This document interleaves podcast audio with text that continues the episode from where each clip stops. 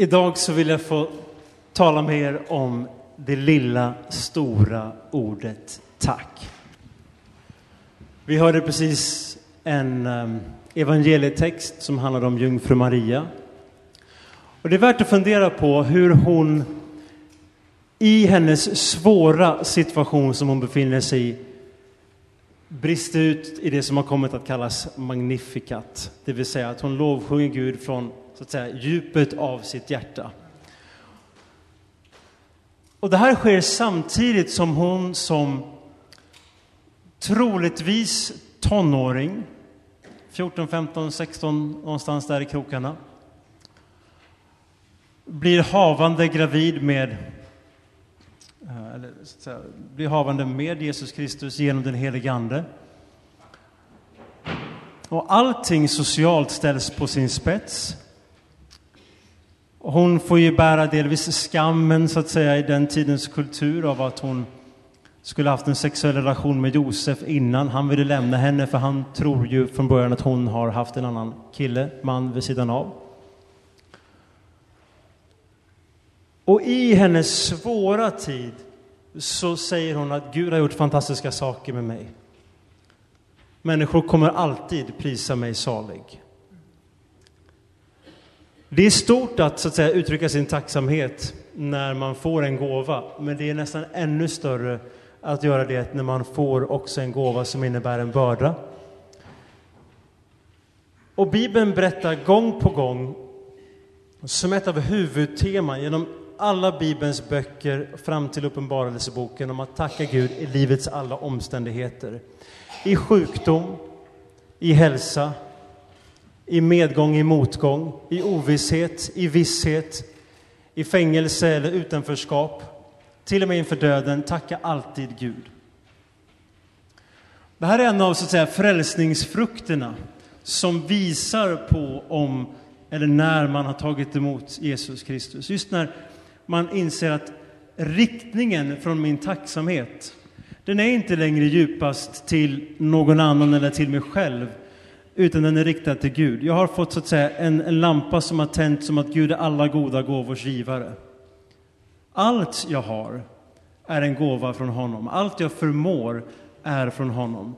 Allt jag är med om som är gott tackar jag honom för. Och när jag är med om sådant som gör ont så tackar jag honom igenom det.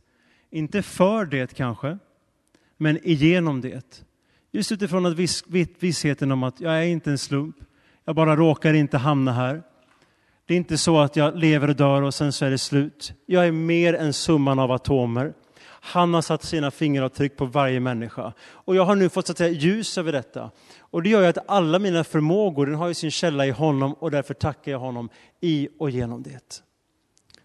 Det här lilla ordet tack är ju så viktigt och det är lite som en vaktmästare. Man märker liksom inte att det är viktigt förrän den inte är på plats. Så minns jag i alla fall att vaktmästaren kände det lite grann på våran skola. Han sa, människor bara förutsätter att lampan lyser på badrummet, men det finns ett antal tusen lampor här och ingen tänker på att jag har ett jobb att sköta förrän vid de få tillfällena en lampa inte råkar lysa. Och när man inte hör tack under en lång tid ifrån människor omkring en, småsaker, alltifrån skillnaden vid matbordet där någon säger skicka mjölken eller någon säger skicka mjölken tack till tack att du hjälpte mig med det här. Till det lite högre och djupare nivån där man säger tack att du finns i min närhet, i min familj. Tack att du föddes in i min familj. Eller barn som säger till sina föräldrar, tack att du blev min förälder. Eller som jag hörde om en kvinna på radio, på radiopsykologen, som hade haft en hemsk uppväxt. Och radiopsykologen frågade henne då, finns det någonting du kan känna tacksamhet över? Till dina föräldrar eller till din mamma som det här handlade om. Och så sa hon, ja, jag kan säga tack till henne att hon lät mig födas. Och att när det här ljuset tänds, då finns det som inget mörker som kan hindra att man alltid får vandra i ljuset. Men det intressanta är att i Bibeln, genom både Gamla Testamentet och i Nya Testamentet, och ni kan säkert hitta att jag har gjort fel någonstans här, men enligt bästa förmåga har jag försökt att läsa om detta, så är det aldrig så att ordet tack sägs till en annan människa. Och det är väldigt märkligt med tanke på hur viktigt det ordet är i vår kultur. Tack sägs aldrig till en annan människa. Däremot säger man tack Gud för andra människor. Gång på gång på gång. Och det undervisas vid flera tillfällen av att man ska uppmuntra och glädja och visa uppskattning till människor man har omkring sig. Och jag tror du tänker som så att ordet tack har i våran tid fått symbolen av att jag är sedd, jag är inte bortglömd, jag finns.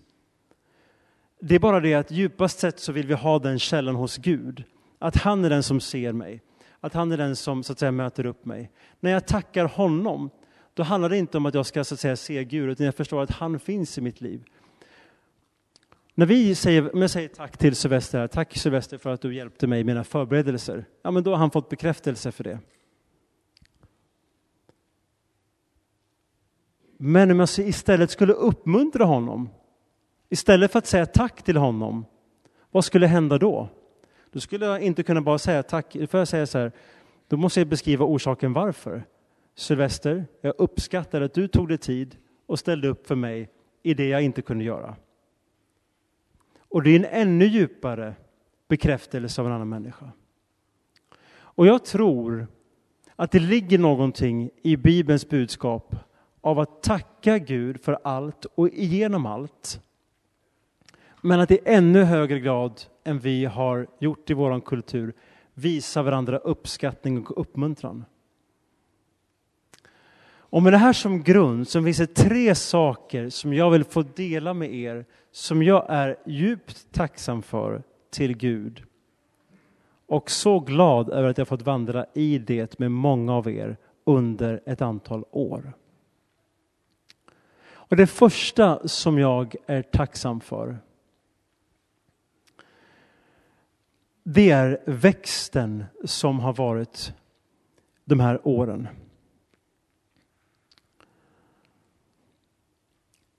Det har varit så under en tid, särskilt fram till covid, att det var en del kristna tidningar som ville göra reportage. Det var ett och annan församlingar som besökte och ringde och säger det som sker här, vad är det som äger rum? Eftersom att församlingsgemenskapen var kring de 40 ungefär vid 2012-2013 och församlingen kom till ett vägskäl innan jag kom där man sa vi behöver någonting nytt. Vi vill se någonting nytt växa fram. Och då var vi ja, runt 100 vid den tiden. så. Och det var ju spännande. Men ni vet, som frukten på ett träd så kan man säga wow vad spännande att det finns frukt på trädet. Men det är inte det som egentligen så att säga är själva tecknet på om någonting är väl bara. Utan det är det att ett träd som ger frukt gör det därför att den är planterad. Den får gödning, den får vatten och den får sol. Men ännu mer så finns ju trädet, om man nu tar liknelsen med frukt från ett så att säga, fruktträd, står också i en jordmån. Och den befinner sig i en särskild säsong. Kolla på äppelträdet i vintertid. Och det är inte så mycket äpplen på det. Men på sommar och höst desto mer. Och jag är väldigt glad för de uppmuntrans ord som jag får utifrån det uppdraget jag har haft. Men jag är så tacksam till Gud över vad han har låtit mig och er och vi haft vara med om under den här tiden. Därför här i den här kyrkan så finns en jordmån sedan 160 år tillbaka. Och det finns en liten bok om Sörbykyrkan som jag skrev klart i somras som går att köpa. Och där finns ett kapitel om Sörbykyrkans historia. Och när jag läste en del om Sörbykyrkans historia förra året inför det där så tänkte och kände jag varför läste inte jag det här när jag kom? För det var så fantastiskt att få se att utifrån den här gemenskapen så fanns och grundades en gång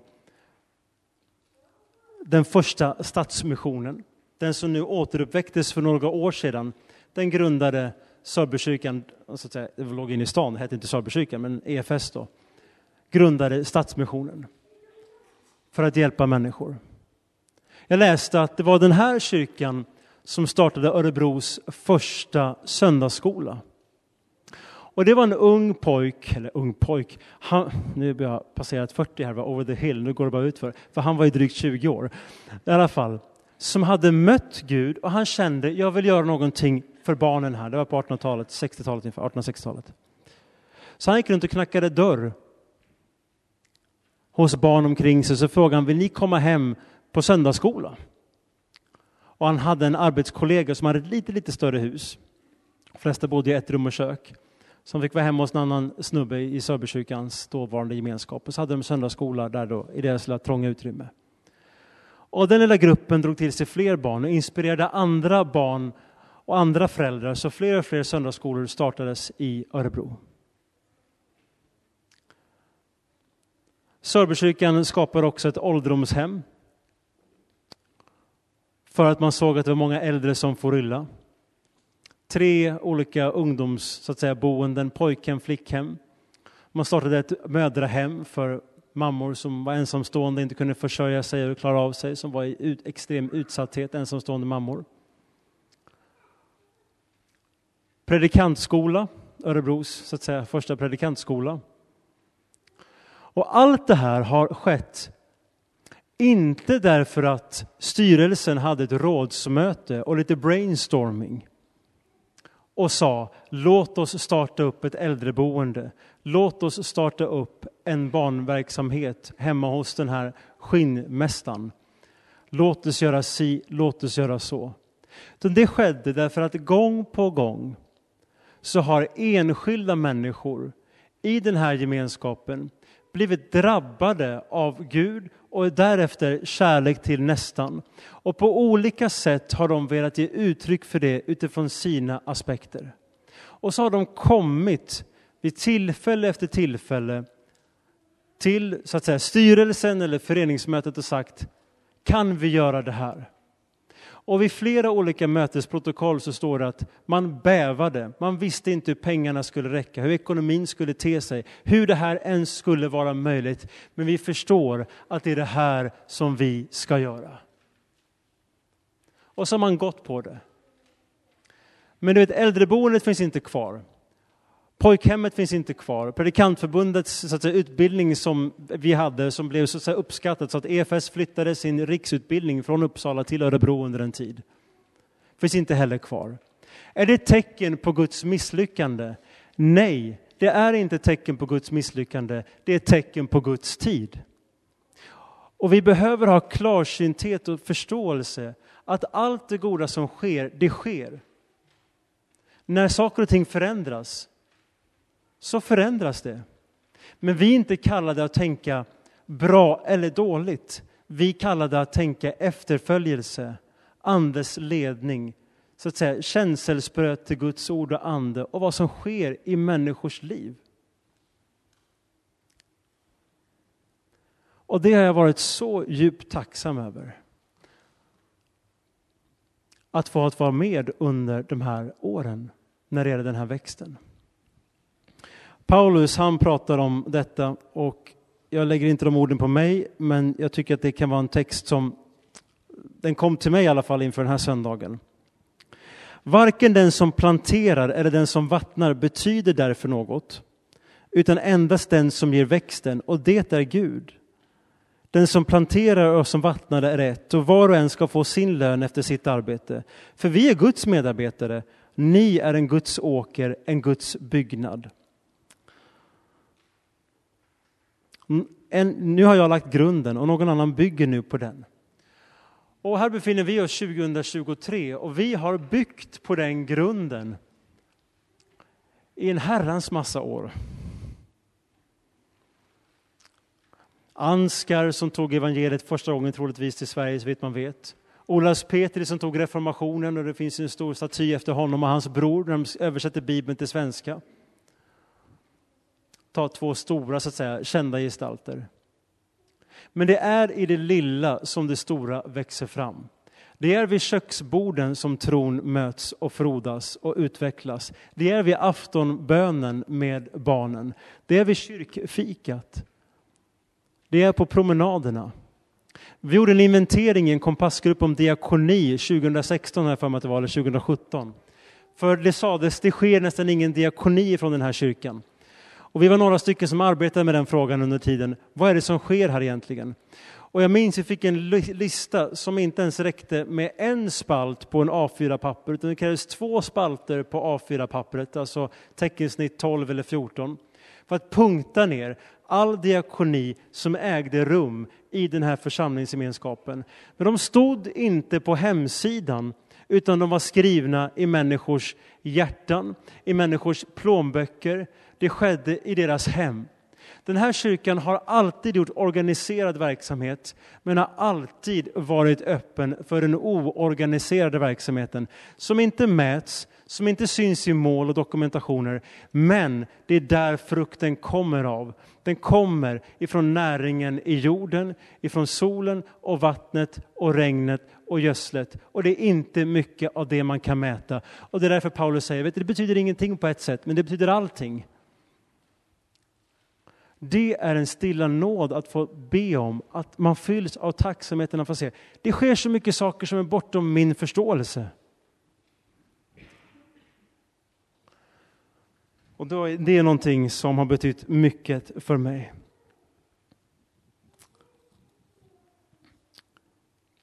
Det andra som har fyllt, fyllt, mig med tacksamhet när jag tänker tillbaka på de här nio åren som, som jag och min familj kan överblicka här, så är det tacksamheten till Gud över att vi har fått erfara under. Och det finns tre typer av under som jag har fått möta här. Och det ena är undret av människor som kommer till tro på Jesus och fördjupas i sin tro. Det andra är själsliga under och sen så både och ekonomiska under och fysiska under. Jag minns när jag pratade med församlingsledare Britta, hon var ganska ny och vi hade ett samtal i början. Och jag berättade för dig att jag drömmer och längtar att få se människor komma till tro och finna Kristus. Som inte kanske hade någon tanke på det från början.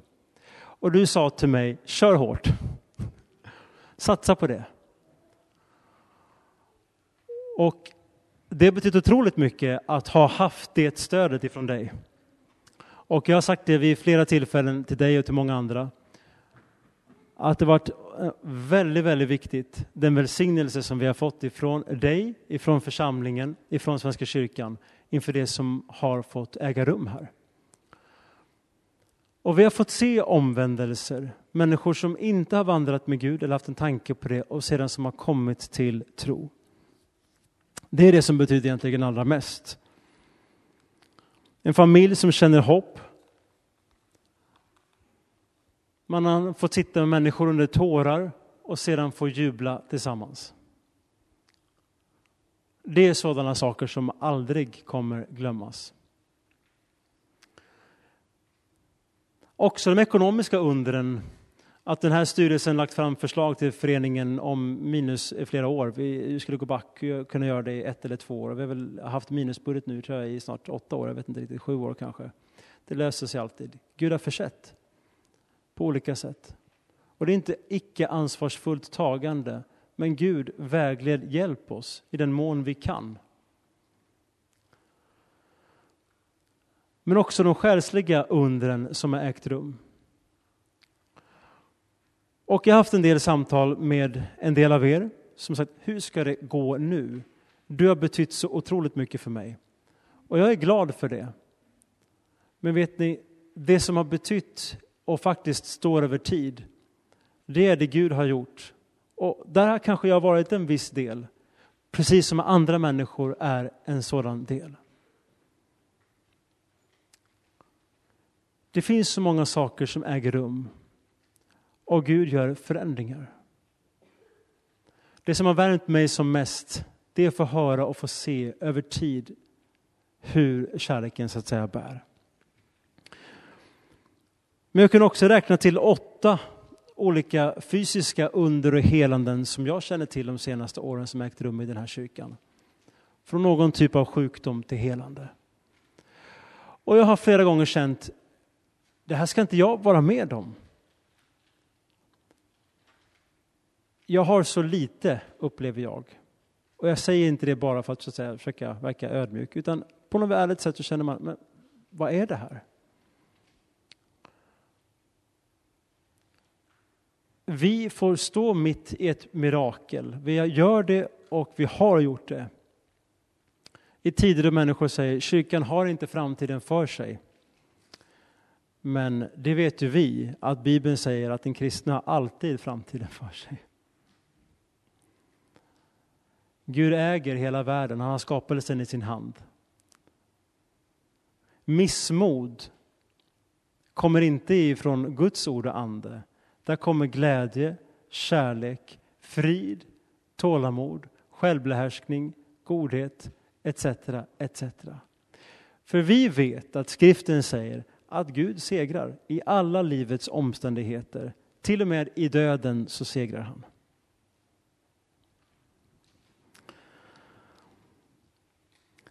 Och slutligen så är jag tacksam till Gud och så otroligt glad för att den här församlingen eftersträvar, enligt bästa förmåga så att säga, och församlingen är individer, att vara en kristen gemenskap.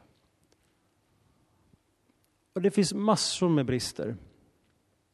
Och det blir ju så när människor är med. Och man kan känna sig bortglömd och osedd och så vidare. Men på det stora hela taget så finns den längtan där. Och för mig så har det varit många gånger ett tufft och krävande uppdrag att vara ansvarig präst för den här kyrkan. Det har inte alltid varit lätt. Och listan kan göras lång. Och utöver det så har ju under de här nio åren, som det gör i livet, också personliga svårigheter drabbat mig och vår familj, som livet gör. Och då har den här församlingsgemenskapen låtit mig och vår familj få vara fullt ut en del av den här församlingen. Jag har arbetat här, men än mer har vi fått dela ett liv tillsammans. Och det är delvis därför som det också gör så ont på ett sätt att lämna. För det här har inte varit ett arbete, punkt. Utan det har varit så mycket mer. Det här har varit en växtplats. Och i svårigheter så har också det funnits en respekt och omsorg. När jag hade min djupaste mörka period hösten 2019 så fanns det omsorg och förståelse. Och det har hela tiden funnits uppmuntran. Och många av er som regelbundet, kanske vissa människor också dagligen har välsignat och bett för våran familj. Och det har betytt oerhört mycket och absolut inte någonting som man kan ta för givet. Utan antingen så finns det eller så finns det inte. Och här så finns det. Och det är inte kopplat till mig, utan det är kopplat till er. Och vad Gud har upplyst era hjärtan och tankar om. Paulus han skriver, bär varandras bördor så uppfyller ni Kristi lag. Och så har jag upplevt det många gånger i den här kyrkan. Och för det är jag oändligt tacksam. Jag vill få sluta med ett bibelord ifrån Johannes evangeliet kapitel 15. Där Jesus talar med sina lärjungar inför att han ska lämna dem. Och återigen, som jag sa med Paulus, jag sätter inte de här orden på mig. Men jag tänker ändå att när man skiljs åt så är man alltid ett i Kristus. Och det är honom som vi har vår gemenskap djupast sett. Detta är mitt bud. Att ni ska älska varandra så som jag har älskat er. Ingen har större kärlek än han som ger sitt liv för sina vänner. Och ni är mina vänner om ni gör vad jag befaller er. Jag kallar er inte längre tjänare eftersom tjänaren inte vet vad hans herre gör. Vänner kallar jag er, ty allt jag har hört av min fader har jag låtit er veta. Ni har inte utvalt mig, utan jag har utvalt er och bestämt om er att ni ska gå ut och bära frukt, sådan frukt som består, för att Fadern må ge er vad ni än ber honom om i mitt namn. Och det befaller jag er, att ni ska älska varandra. Amen.